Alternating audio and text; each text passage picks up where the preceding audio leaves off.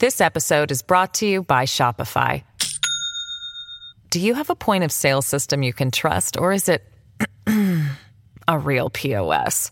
You need Shopify for retail. From accepting payments to managing inventory, Shopify POS has everything you need to sell in person. Go to shopify.com slash system, all lowercase, to take your retail business to the next level today. That's shopify.com slash system. Welcome to the New Books Network. Hello, everyone, and welcome to the New Book Network podcast. I'm Deidre Tyler, host of the channel. Today, we'll be talking with Professor Patricia Turner, author of Trash Talk Anti Obama Lore and Race in the 21st Century. How are you doing today, Dr. Parker? I'm fine, thank you. I wonder if you could begin the interview by saying a few words about yourself and how you became interested in this project. I am a folklorist. I focus on the discourse and the materials of everyday life. Uh, with a real emphasis on African American materials. Those are what's of most interest to me personally because of my family and my own background and I moved sort of back and forth between uh, things that my, my last book was on African American quilters, which was obviously a very positive, uh, kind of an upbeat experience for the most part. Uh, but Trash Talk takes me back to my research on rumors, legends, and conspiracy theories that evoke themes of race, something I've been looking at since the late 1980s, really. So, you know, in general, that's uh, uh what I'm about as an academic. Now, you indicate that your book is not about the Obamas. So, is really the message here? The book is about understanding how what is said about the Obamas and who says it and who makes money off of it tells us a great thing, a, a great deal about the way race is enacted in the first couple of decades of the 21st century. Now, why did you where did you find most of the anti-Obama stories? So, I started in 2004 when the um, Obamas really burst on the scene when he gave the speech nominating John Kerry for the presidency uh, at the Democratic National Convention. In those days, and, and I end with the inauguration of Joe Biden, so we're talking about a 16 year period here. And in the early days, most of this material was communicated, you know, via email with attachments, uh, um, what we call Xerox lore, people would reproduce as we move forward in time, and one of the things I talk about in the book is the increased visibility and access that people had to social media. So as we move, as I move through those years, I'm looking more and more at Twitter and Reddit and all kinds of discussion boards online that were um, great resources for me also the comments after a news story about the Obama could be a really rich resource for finding out what kinds of rumors, legends, and conspiracy theories were getting the most traction. Now, what is the difference about the lies told about the Obamas versus the lies told about the white Democratic politicians? So that's a really good question because all of all politicians deal with this in, in some way or another. There's a thoroughness to the materials about the Obamas that I can't find with uh, white politicians. Every aspect of Barack Obama's identity, all of the components that you and I would say make up a person's identity, have been attacked by those who want to denigrate the Obamas we start with the, one of the really first ones to uh, surface was that he wasn't the Christian he said he was. He was, in fact, a Muslim. And so people attacked him on the basis of his religion. You know, that's a, a part of our identity that was quickly followed by ones claiming that he wasn't patriotic, in some cases, not even. Um, willing to sing the national anthem, say the Pledge of Allegiance, wear a flag pin. So, you know, your identity in terms of your loyalty to your country. That was often balanced with accusations that he was a socialist.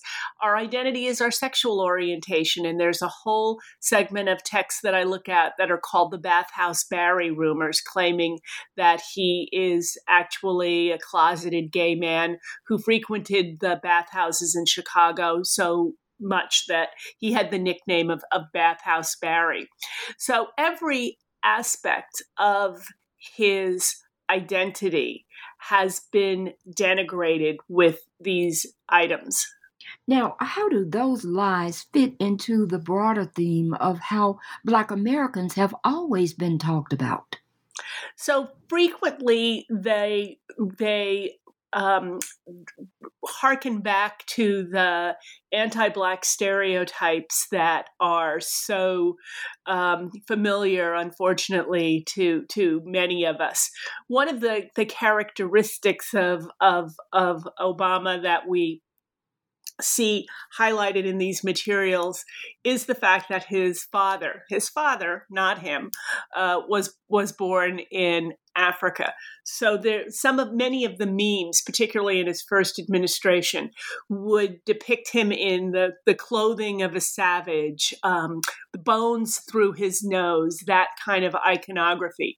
Uh, Michelle Obama I have a chapter on Michelle Obama in the book, and virtually every stereotype that Black women have had associated with them is associated with Michelle Obama. The notion that um, that she was a, a, welfare queen living off of the largesse of the country when she was in the White House, that she demanded um, um, more staff members than any first lady had had before.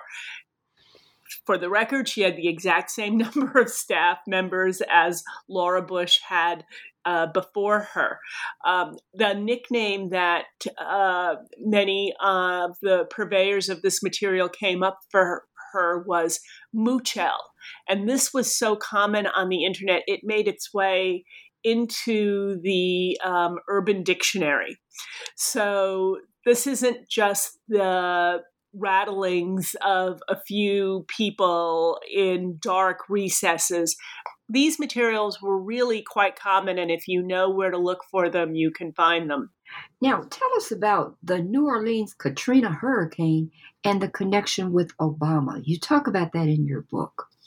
Well, I think that one of the things that we see is with both. If if if if if uh, audience members can remember because i find that my my 18 year old college students can't but uh, audience members who can remember hurricane katrina um, publicly there was a real outpouring of support for the victims of the hurricane and the the survivors. There were lots of efforts to get resources to those populations. Celebrities took it on. There were very many ways you could donate money. So superficially, it certainly looked like the whole of the nation was behind recovery for the the the folks affected by the hurricane.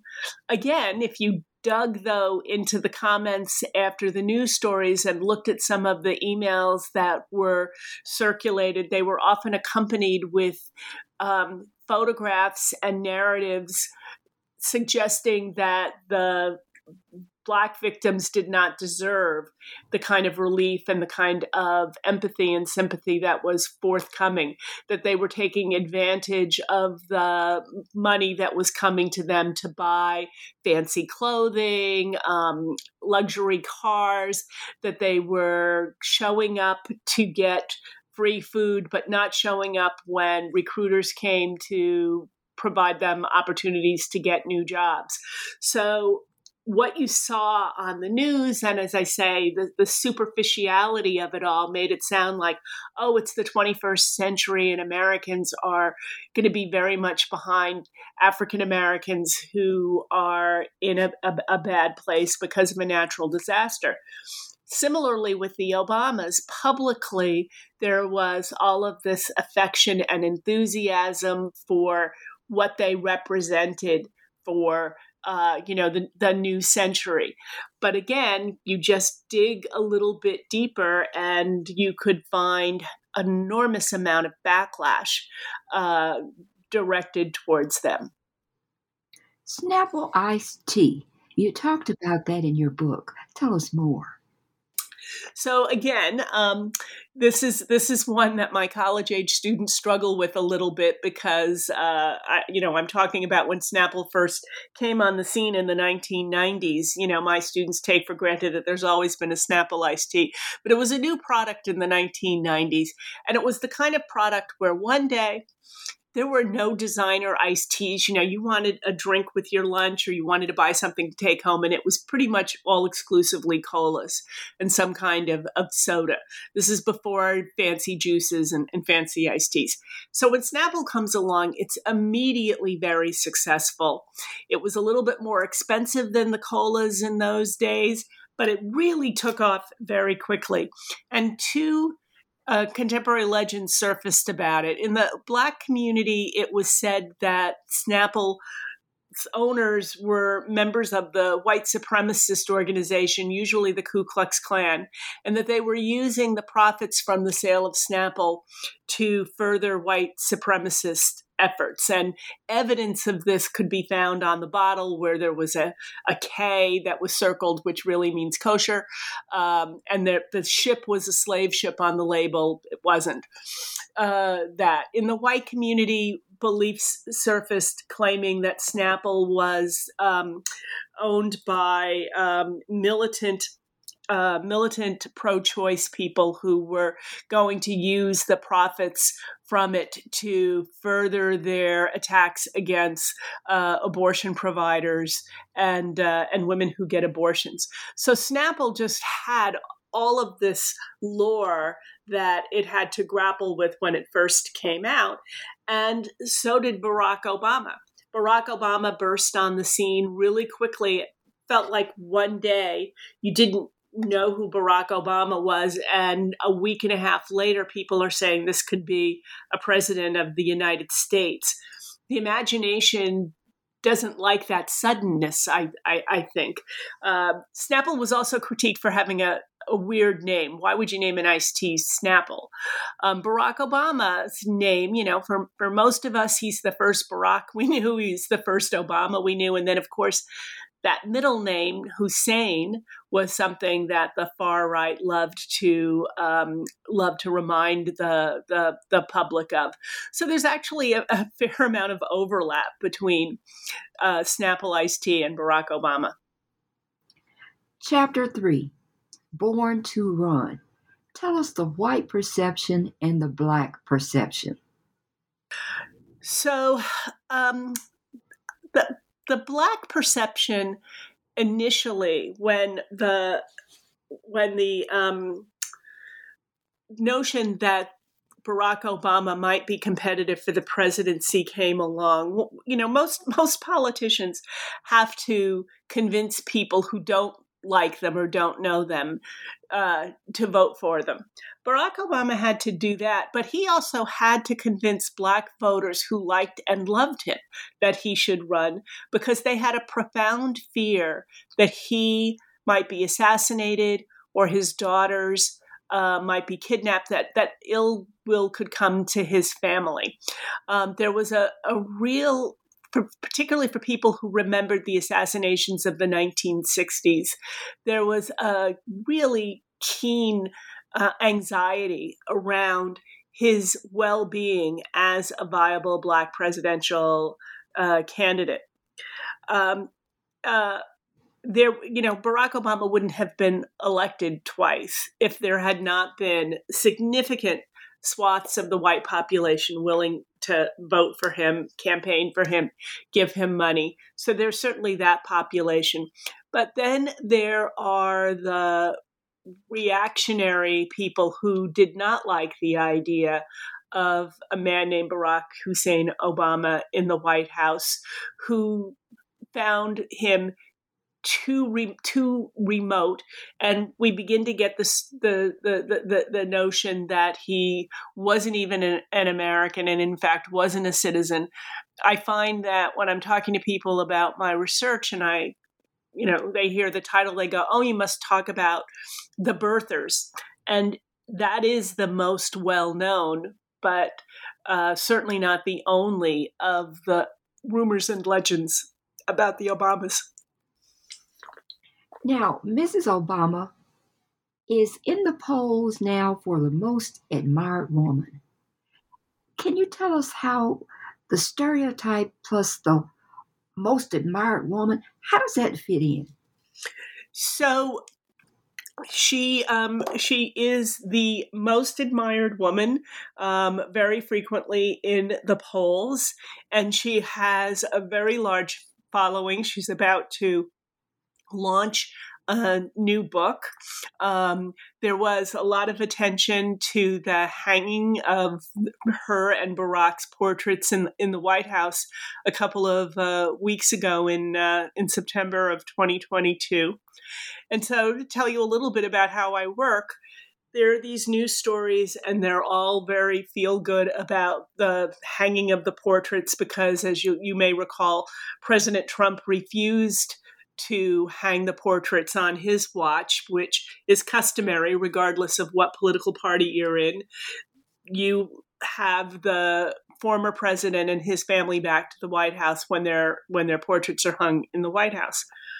So there would be stories in the news about Mrs. Obama and the portraits, both Obamas and the portraits, and everything was was feel good. Um, you know, the Bidens are enthusiastic about all of this, and then you go to Twitter, you read the comments, and you get um, that um, expressions of people saying that, hoping that the, the, the, the, Bidens are looking out for the China and make sure, making sure Michelle's not stealing, you know, more of it and taking more of it with her from the White House.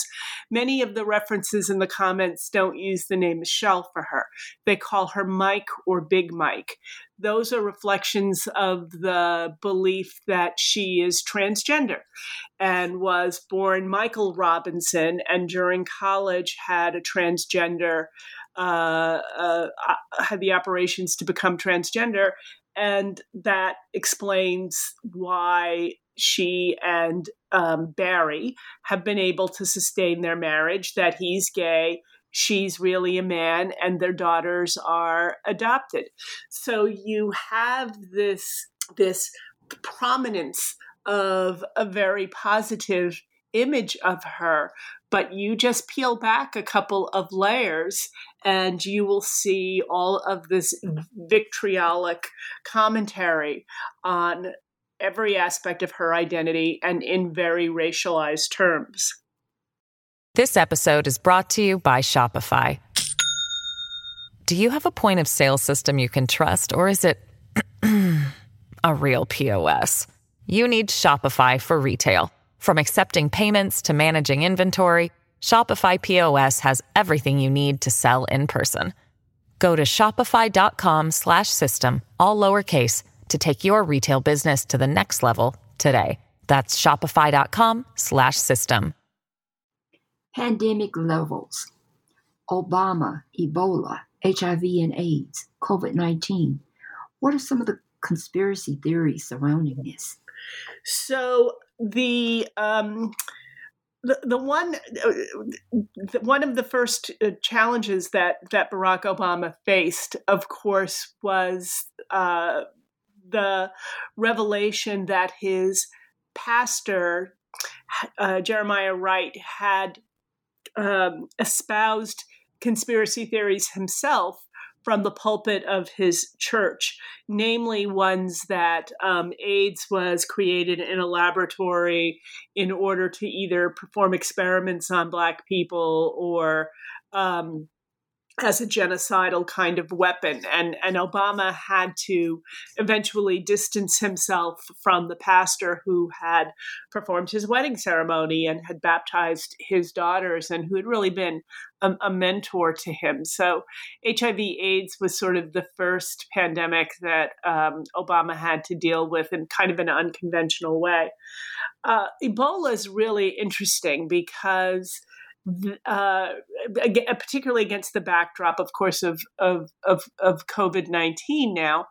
Um, but in the 2014, there was a scare that in West Africa, the regions around Sierra Leone and, and Guinea, there was an outbreak of Ebola that was decimating the local communities there really quickly and had the potential to spread if they did not get supplies, medical professionals, you know, things we all take for granted now, PPE, all of all all of that.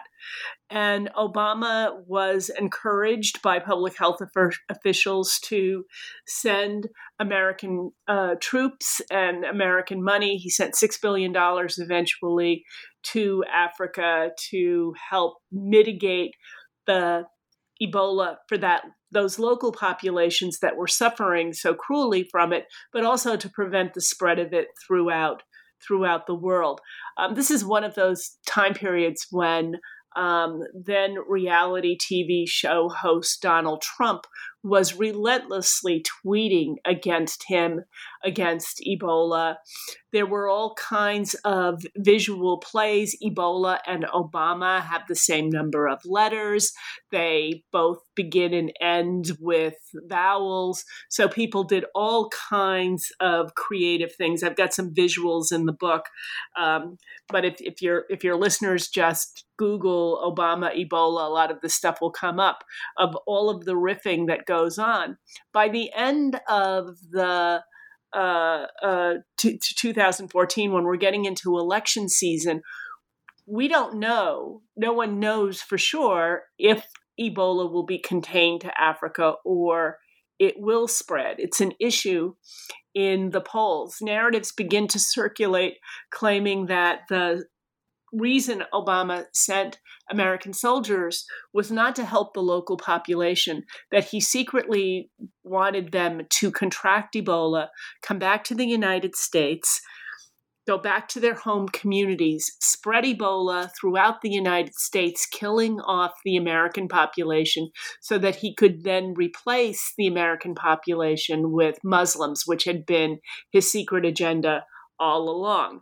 This is a version of what in conspiracy theory jargon is called replacement theory the notion that um, um, that that blacks are determined and uh, sympathetic whites to replace as many white Americans as possible, and I think it had a real effect on the 2014 midterm elections because we really Obama's not running for office, but Ebola political scientists say was a huge issue and partially responsible for Congress shifting more to the right, which enabled um, Mitch McConnell to go through that whole exercise he did of refusing to consider Merrick Garland for the Supreme Court. So I would argue that there were profound consequences of the Ebola beliefs. $40,000 gown. Tell us about that conspiracy theory. Um, the, the um, notion that so so in the begin in the in the beginning when as I said I, I did this work over a period of about sixteen years, and in the early years, even the you know the more reprehensible of the of the rumor mongers left the daughters alone. Let you know they they they they they, they, they didn't they didn't pick on the girls but as the girls got older into Obama's second administration, and certainly now, um, that begins to crack a little bit, and people begin to uh, people begin to attack uh, the girls. Both of them have been accused of having gotten into college as same with their parents, um, not because you know they they uh, deserved admission, but because of affirmative action or um, through some kind of backdoor, as though you know young young women who who had the best possible uh, primary and high school education, a two parent household that was, you know, the president and his wife, that they wouldn't have the academic chops to be admitted to the colleges they, they went to. Uh, towards the end of the Obama's uh, second administration, they went to the their first state dinner and they wore evening gowns. And again, the much of the press was quite positive. They looked beautiful.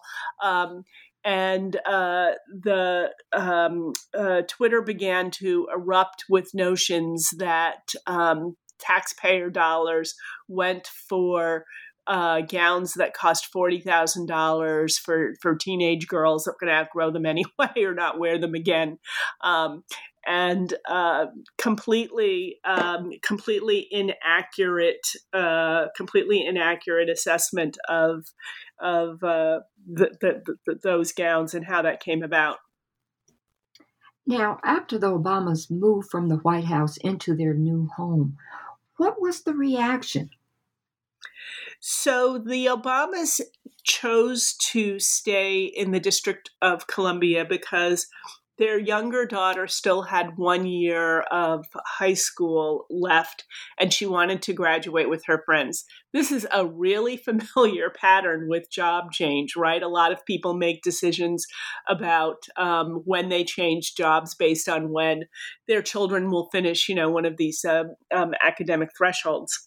So they bought a house um, in uh, in in the district, a very lovely, lovely home that that was conducive to the kind of security they would need and entertaining that that that a former president would want to do, and uh, that um, was the one of the it's one of the building blocks of the rumors that Obama spent his second administration, first and second administration, building what's called a deep state, placing in administrative offices and supporting political candidates who would pursue his globalist agenda even after he left office, making it impossible for any president who followed him to be able to to to to, to, to be able to do anything uh, very different.